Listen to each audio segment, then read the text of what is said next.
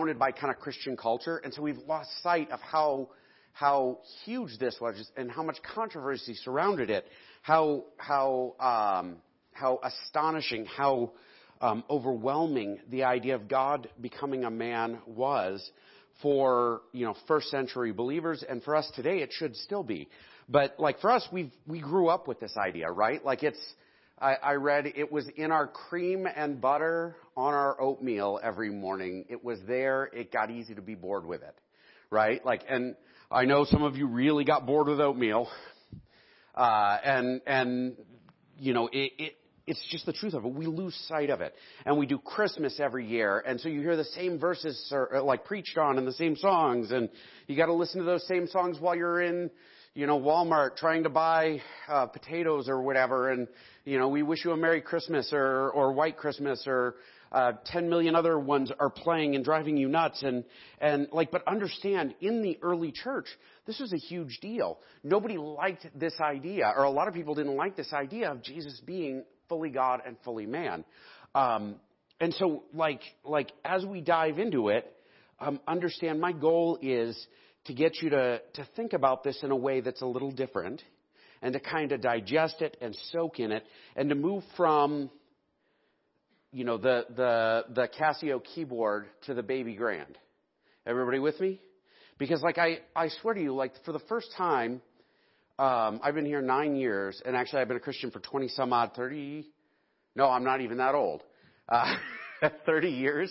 Um, I... I And I have never listened to the piano and thought about, like, that part of worship.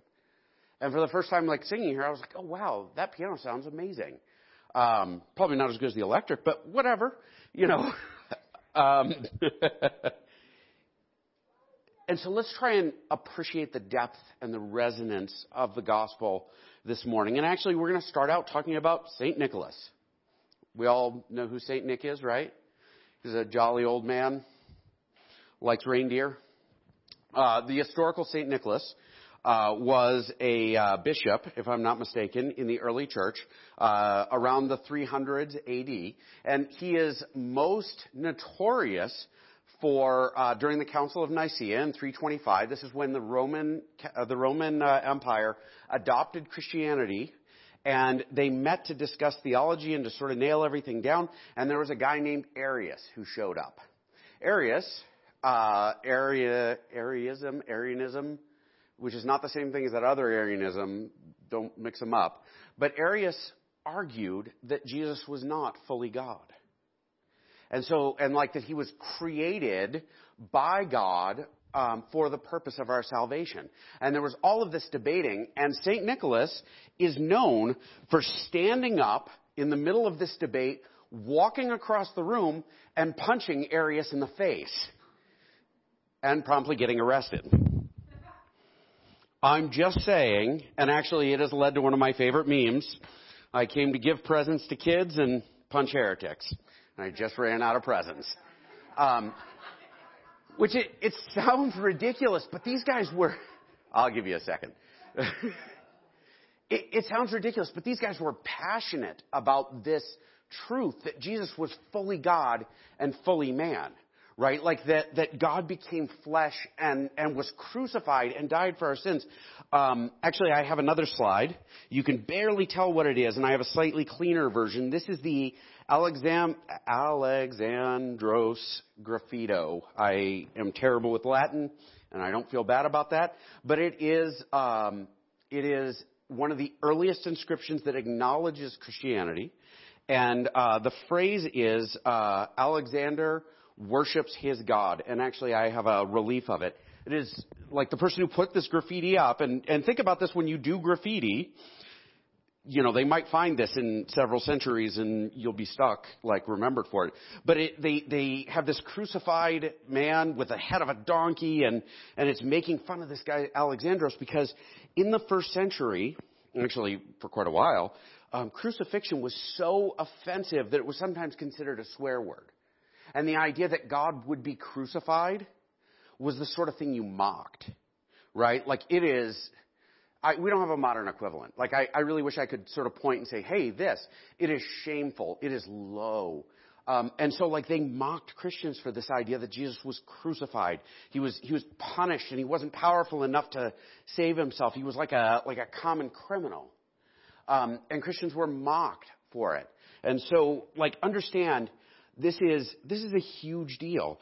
And and so, as we dive into our texts, we're going to kind of tour a little bit. Um, but as we dive into our texts, we're going to work our way through a couple of these.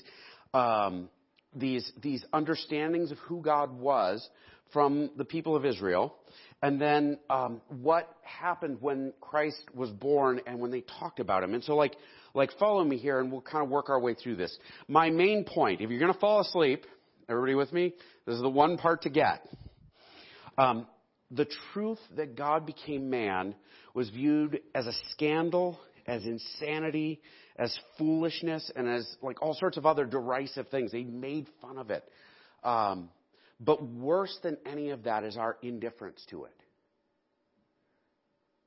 Um, like, like we talk about it, and we sing about it, and we do all this other stuff, like, like, and then we forget.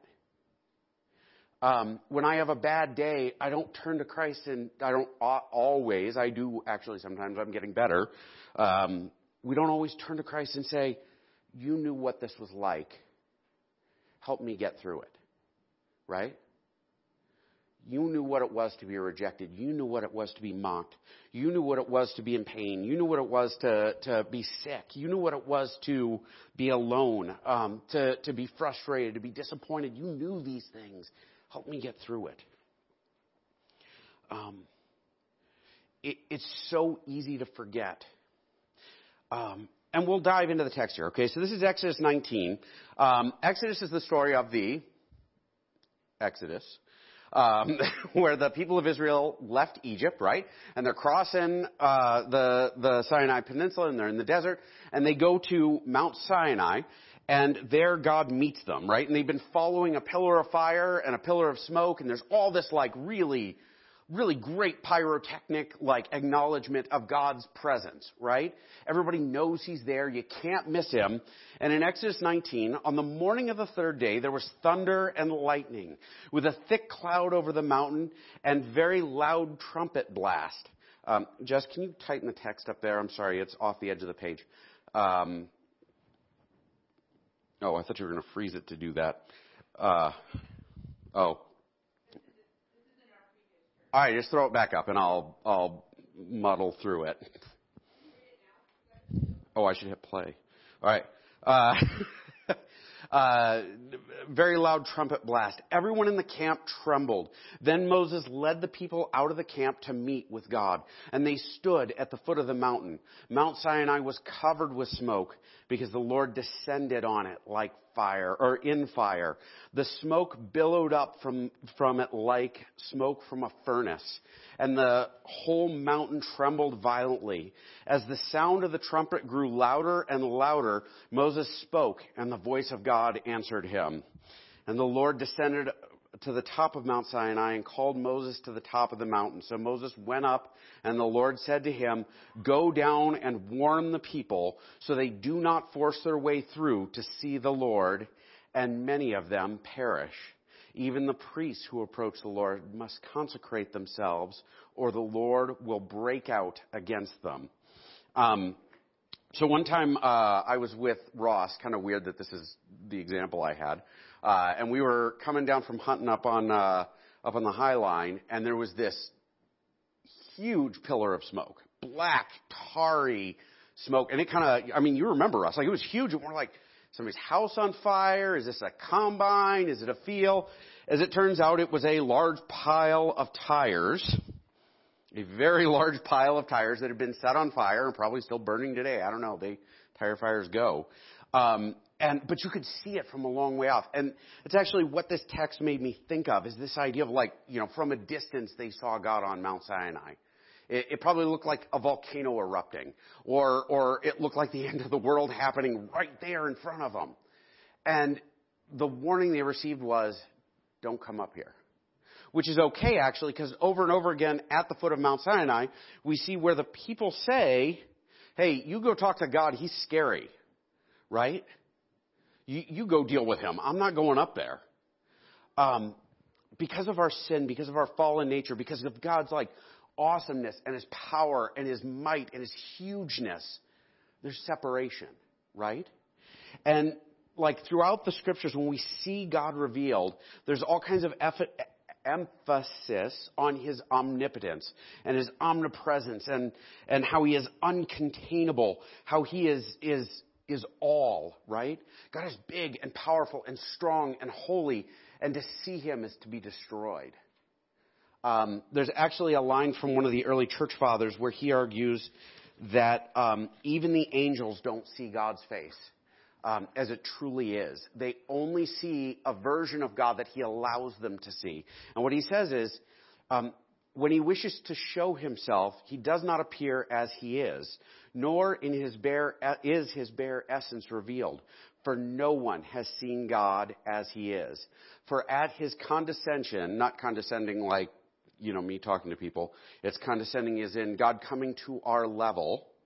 Um, even the cherubim, the angels, trembled. His condescension and the mountains smoked. He condescended and the sea dried up. He condescended and the heavens were shaken. For had he not condescended, who could have borne it? Therefore, he appears not as he is, but as that which the beholder is able to see. That is why he sometimes appears aged and sometimes young, sometimes in fire, sometimes in a breeze, sometimes in water, sometimes in weapons, not changing his essence, but fashioning his appearance according to the different circumstances. This is John Chrysostom. I can never say his name. It is awful. This uh, was written, I would say, like two or three hundred A D. So this is a very early church writing. And the idea there, I know there's a lot of words. What he's saying is God is so much that we don't even know how to encounter him, right? Like he's so much we can't understand him. I was sitting at my at my at the desk in my little home study library that we're assembling.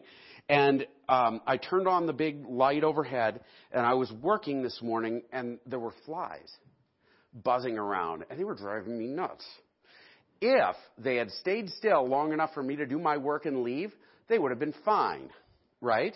But because they insisted on continuing to move around, I went into the kitchen, I got the fly swatter, I stopped working for about a half an hour, and I killed both of them. I don't think those flies understood the significance of what I was doing. They didn't understand that Eric is trying to pray. Eric is trying to, like, like study. Eric is doing his devotions. Eric is just reviewing some stuff for the sermon last minute. Eric is doing these things. No, they were, hey, there's a light. Let's go look. Right? And that was their mistake. But I'm guessing they didn't understand me beyond the fly swatter. Right? If that. By the way, flies should not be out in December. That is not okay. Um, sorry. It really bothered me. Um, what we see of God is what we can understand and what we can accept. This is not the case with Jesus. I'm going to say this very clearly up front. Do not hear me saying God shows himself to us as a man, and that was why he did it. That is not the case. This is a different discussion. Right? Everybody with me? Um, but the idea here is when we see God, we can never even see all of him because he's so much. He is so like powerful and big. He has to condescend. He has to come down to our level. Um, and the ancient Jews, they understood this idea that God is, God is enormous. God is powerful. God is mighty. And they would put attributes on him to try and describe him. But they all sort of knew, like, you know, he protects me under the shadow of his wings. God doesn't have wings, right? Like he doesn't. And in fact, God doesn't have a body. And like we don't even say his name because if you say it wrong, you're in trouble. Right? And so for the ancient Jews, like to look and say, God is anything. God is terrifying. God is powerful. God is enormous. We're going to go on to First Kings. This is uh, eight, uh, chapter eight. Uh, the priest then brought the Ark of the Lord's Covenant to its place in the inner sanctuary of the temple, the most holy place, and put it beneath the wings of the cherubim. So this is this room, and there are these giant statues of angels in the Holy of Holies, right? And there's a big set of doors or a curtain or whatever that covers that part, right? And so, like, they carry the ark in, and they put it underneath the, like, this giant pair of statues, and it's underneath the wings of the statues, um, the Ark of the Covenant, which is where they would pour the blood of the sacrifice. Um, so they put it under the wings of the cherubim, and the cherubim spread their wings over the place of the ark and overshadowed the ark and its carrying poles. These poles were so long that their ends could be seen from the holy place in front of the inner sanctuary, but not from outside the holy place, and they are still there today. Not today, today, then today. Got it?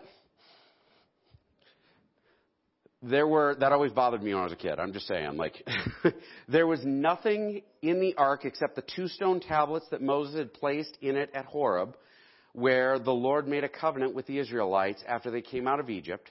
When the priests withdrew from the holy place, the cloud filled the temple of the Lord, and the priests could not perform their service because of the cloud, for the glory of the Lord filled the temple.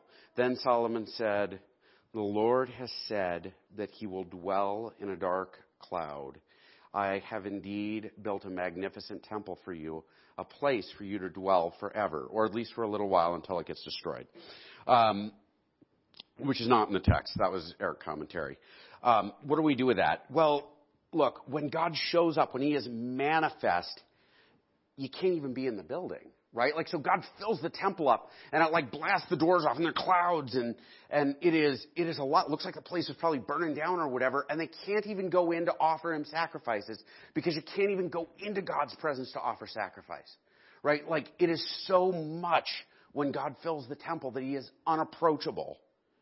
Um, and that's how the Jews understood it. Right? We talked about this a little bit the first week. There are ways they believed God would be present with them. But for the most part, if God was, like, actually manifest, you back right up. Right? Like, God shows up, you, you know, whoa, whoa, whoa. Let me, let me go. I got to go to the other room here. Um, we see that best in Isaiah. When Isaiah, like, the, in the year that King Uzziah died, I saw the Lord high and exalted. I love this song. Uh, seated on a throne, and the train of his robe filled the temple. After him were seraphim, each with six wings, with two wings to cover their faces. Why? They couldn't see him. So these are the angels that attend to God and worship him constantly, and even they aren't looking at him, because God's glory is so much. Um, with their two, uh, with two they covered their feet, uh, and with two they were flying, and they were calling to one another, "Holy, holy, holy is the Lord Almighty. The whole earth is full of his glory." At the sound of their voices, the doorposts and the threshold shook, and the temple was filled with smoke. Sound familiar? And Isaiah realizes, uh-oh, woe is me, I cried. I am ruined, for I am a man of unclean lips, and I live amongst people of unclean lips, and my eyes have seen the King, the Lord Almighty. Then one of the seraphim flew to me with a live coal in his hand, which he had taken from with tongs from the altar. With it, he touched my mouth and said, "See, this has touched your lips. Your guilt is taken away and your sin atoned for." Um, so Isaiah sees God, and his first response is, I'm a sinner. Oh, no. I'm in trouble. Right? Like, this is the end of Isaiah. And a coal is touched to his lips. I just want to explain this very briefly, okay? The coal that's touched to his lips would have been from the fire where the offering was brought, right? And so this is a part of the offering, and so this would have been a part of, like, them taking the offering, the, the guilt offering or what have you, and lifting it up and making him holy by touching him with the offering. Right? There's a little bit of prefiguring of Jesus here, right? His, the words he says, the way he talks, who he is, is, is flawed and sinful. And he's made clean because God's holiness in the coal and the fire and in the sacrifice, ultimately the sacrifice of Jesus burns away the brokenness, burns away the sin, and makes him holy. Um, and that's awesome. But again, is this a God who's approachable? I mean, I don't see Isaiah climbing into his lap, do you? Not not really. Would have been impressive. I, I saw um, a photo once when I lived in D C uh, of the Lincoln Memorial where a guy like ran past the ropes and climbed up and sat in Lincoln's lap and was promptly like tased and arrested, I think. So, um, but he wanted to sit in Lincoln's lap, and it was this huge deal. I got to sit in Lincoln's lap. Like, this is bigger and more serious because it's God. And it's terrifying. Um, our sin is the greatest barrier. That is the thing that keeps us far from God. It is the, the wall between us and the Father. And so to understand this, God is huge and powerful and and consuming and like like he is all, and we cannot approach him. He is unapproachable, completely unapproachable. And at the core of it, it's not, I mean, like, this is the biggest thing, is our sin. It's not just our sin because the angels can't see him. Not in his fullness, not in his trueness, right? Like, the angels cover their faces. Like, like not only is God, like, our sin in the way, but also the fact that we are created and we're limited and we're a little like the housefly hanging out on my wall, right? Can't look, or I can look, but I can't see all of you. I can't understand you. And so it is with us. And that the ancients understood this. This was not a new idea. It wasn't a difficult idea. All right, Malachi. Oh, I love this text. I will send my messenger who will prepare the way before me. Then suddenly the Lord you are seeking will come to his temple. The messenger of the covenant whom you desire will come, says the Lord Almighty. But who can endure the day of his coming? Who can stand when he appears? For he will be like a refiner's fire or a launderer's soap. He will sit as a refiner and a purifier of silver, and he will purify the Levites and refine the gold and silver. Then the Lord will have men who will bring offerings in righteousness. And the offerings of Judah and Jerusalem will be acceptable to the Lord, as in the days gone by, as in former years. So Malachi offers this prophecy of the coming Messiah. And what does he say? He says, the Lord who you seek will suddenly come to his temple. And everybody read that and they assumed, yeah, maybe in a cloud, right? Cloud sounds good. Or representative, right? These are two ways that we expect it to happen. What we don't expect is what they got. Because God is huge. God is all-powerful. God is omnipotent. You can't see him face to face. And yet, when the time came for his purification, this is eight days, this is Luke two, on the eighth day, basically, for his purification rites required by the law of Moses, Joseph and Mary took him to Jerusalem to present him to the Lord. As it is written in the law of the Lord, every firstborn male is to be consecrated to the Lord and to offer a sacrifice keeping what is said in the law of the Lord, a pair of doves and two young pigeons. Now, there was a man in Jerusalem called Simeon who was righteous and devout, and he was waiting for the consolation of the Lord. And the Holy Spirit was on him. It had been revealed to him by the Holy Spirit that he would not die before he had seen the Lord's Messiah. So this guy is hanging out in the temple all day, every day, because the Spirit told him, the Lord who you seek will suddenly come to the temple, and you're going to see it.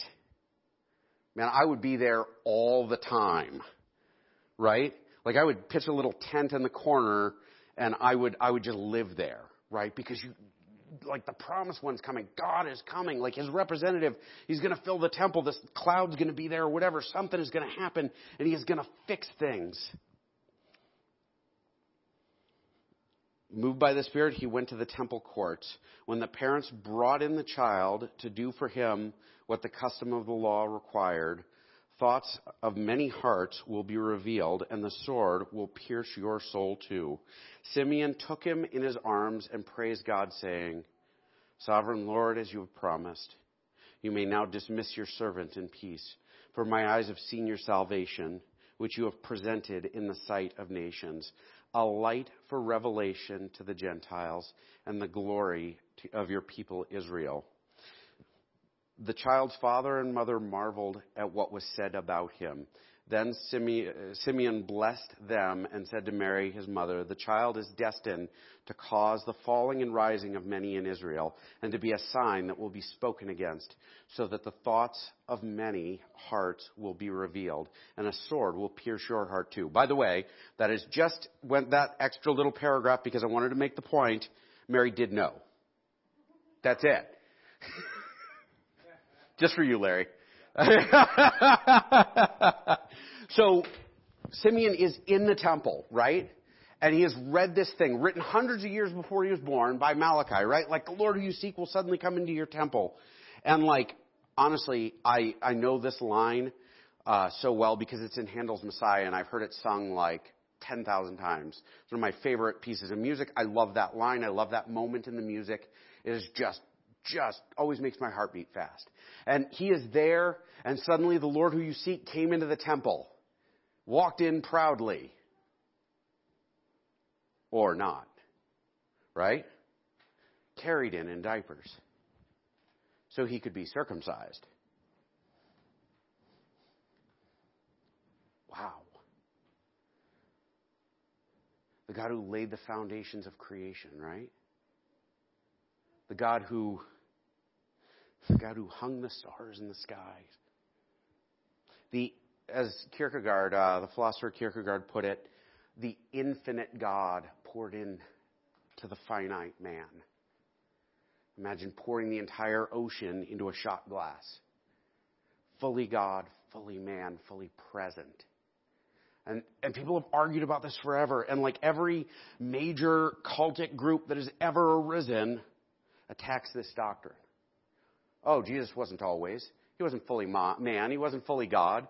He was created. He was this. He was that. And they always try to tear it down. But the truth of the matter is God himself, the Son of God, the Son of the Father, like God himself, was present. He was there. He was carried into the temple.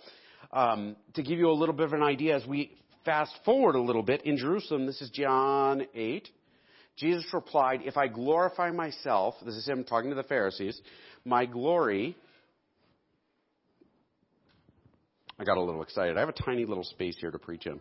Uh, um, if I glorify myself, my glory means nothing. My Father, whom you claim as your God, is the one who glorifies me. Though you do not know him, I know him.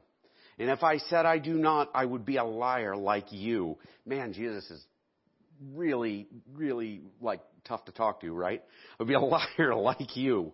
Um, but... I do know him, and I obey his word. Your father Abraham rejoiced at the thought of seeing my day. He saw it and was glad. And they replied, "You are not fifty years old," they said to him, "and you have seen Abraham?" And Jesus responds, "Very truly I tell you," Jesus answered, "before Abraham wa- was born, I am." At this they picked up stones to stone him. But Jesus hid himself, slipping away from the temple gr- grounds. What's he saying? So, flashback, this moment, burning bush, right? And Moses says, "Who am I supposed to say sent me?" And God replies, "Tell him that I am who I am." This is the name of God. Jesus refers to himself as Yahweh. Like, I am who I am. And they go to kill him because, like, no man can be God. No man can can pretend to be God. Like, that man is a blasphemer or insane or or whatever. And much less, if you flash forward a little bit, he's going to be arrested and crucified and and pierced in his side and like spit and mocked and and you know the crown of thorns, the whole nine yards. He's going to be humiliated and hung naked in front of hundreds of people and then like laid in a tomb. Like, that guy cannot claim to be God. And yet. And yet this is the message that they took out. The cool thing about the gospel um, is, first off, the God who came to save us. Like, honestly, I just, he arrived at the temple as an infant and then walked in as a man and stood amongst us and carried our weight. Like, there is no give, no take, no nothing. This is the plain truth of what the Scripture says. This is the plain truth of the gospel. Jesus was God, and he was man. He was both, and we are saved because of him. Um, so what do we do with this? Well, first off, the incarnation, the birth, life, death, and resurrection of Jesus is completely contrary to what the Jews expected. Everybody with me? Now, if you jump over to the rest of the world, everybody else, the Greeks, they believed that everything flesh and substantive was broken and fallen. And the only perfect things were things in the other world, like the forms and or like the ideal versions. And so the idea that God would show up as a man to them, nuts, right? And in fact, in fact, like a lot of the early heresies were ways of trying to take this gospel message, which everybody would have looked at and said, that's insane, and convert it to like Greek philosophy or Roman mystery religion or like a more Jewish version of it or whatever. And even today, people argue, oh, well, Jesus' death for you doesn't actually save you from your sins. It's an example of how to suffer. Nonsense. Jesus died for me, for you. He suffered in my place.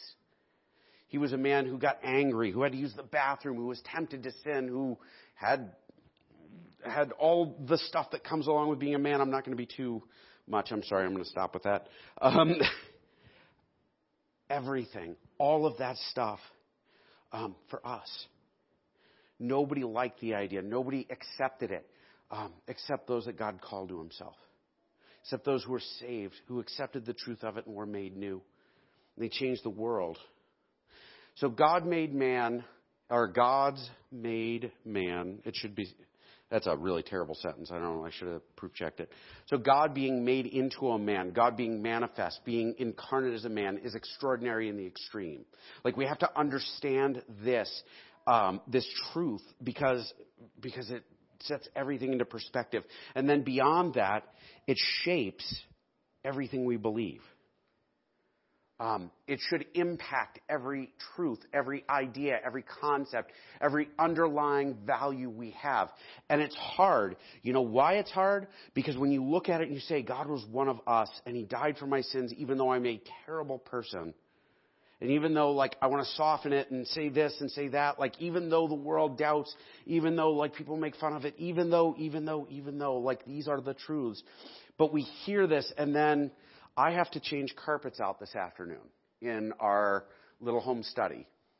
And I got to write a newspaper article, and I got to play a board game with the kids, and we're like a week and a half away from Christmas, and our Christmas tree is still in the shed, right? And I still got to figure out, like, a couple of Christmas gifts, and I got to figure out what we're doing for our trip to Reno, and I got to figure out a funeral, and I got to figure out, you know how much stuff I got to worry about that I don't have time to sit and think? God became a man for me. The extraordinary sometimes gets lost in the ordinary, especially now, because there's so much to do to celebrate Christmas. Isn't that weird?